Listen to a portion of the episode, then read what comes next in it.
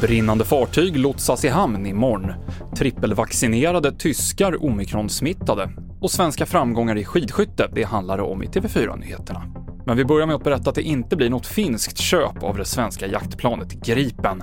Istället köper Finland amerikanska jaktplan i en affär värd 86 miljarder kronor. Det här sa den finska regeringen idag. Allt fler personer med covid-19 får sjukhusvård i Stockholm och antalet fall med virusvarianten omikron har blivit fler. Fyra av de hittills 14 hittade fallen i Stockholm saknar koppling till resande och regionens smittskyddsläkare säger att det tyder på att det pågår viss samhällsspridning av omikron. Sju tyskar mellan 25 och 39 år har bekräftats smittade av omikronvarianten när de var i Sydafrika, trots att de fått en tredje dos covid-vaccin.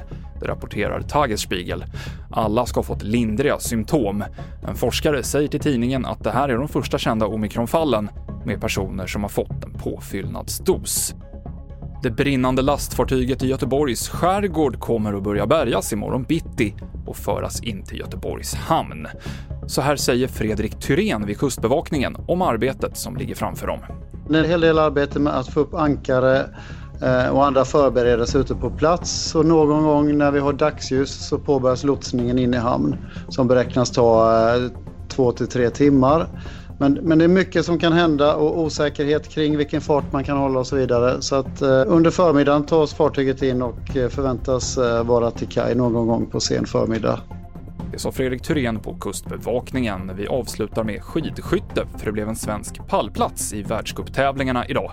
Martin Ponsiluoma slutade tvåa i sprinten.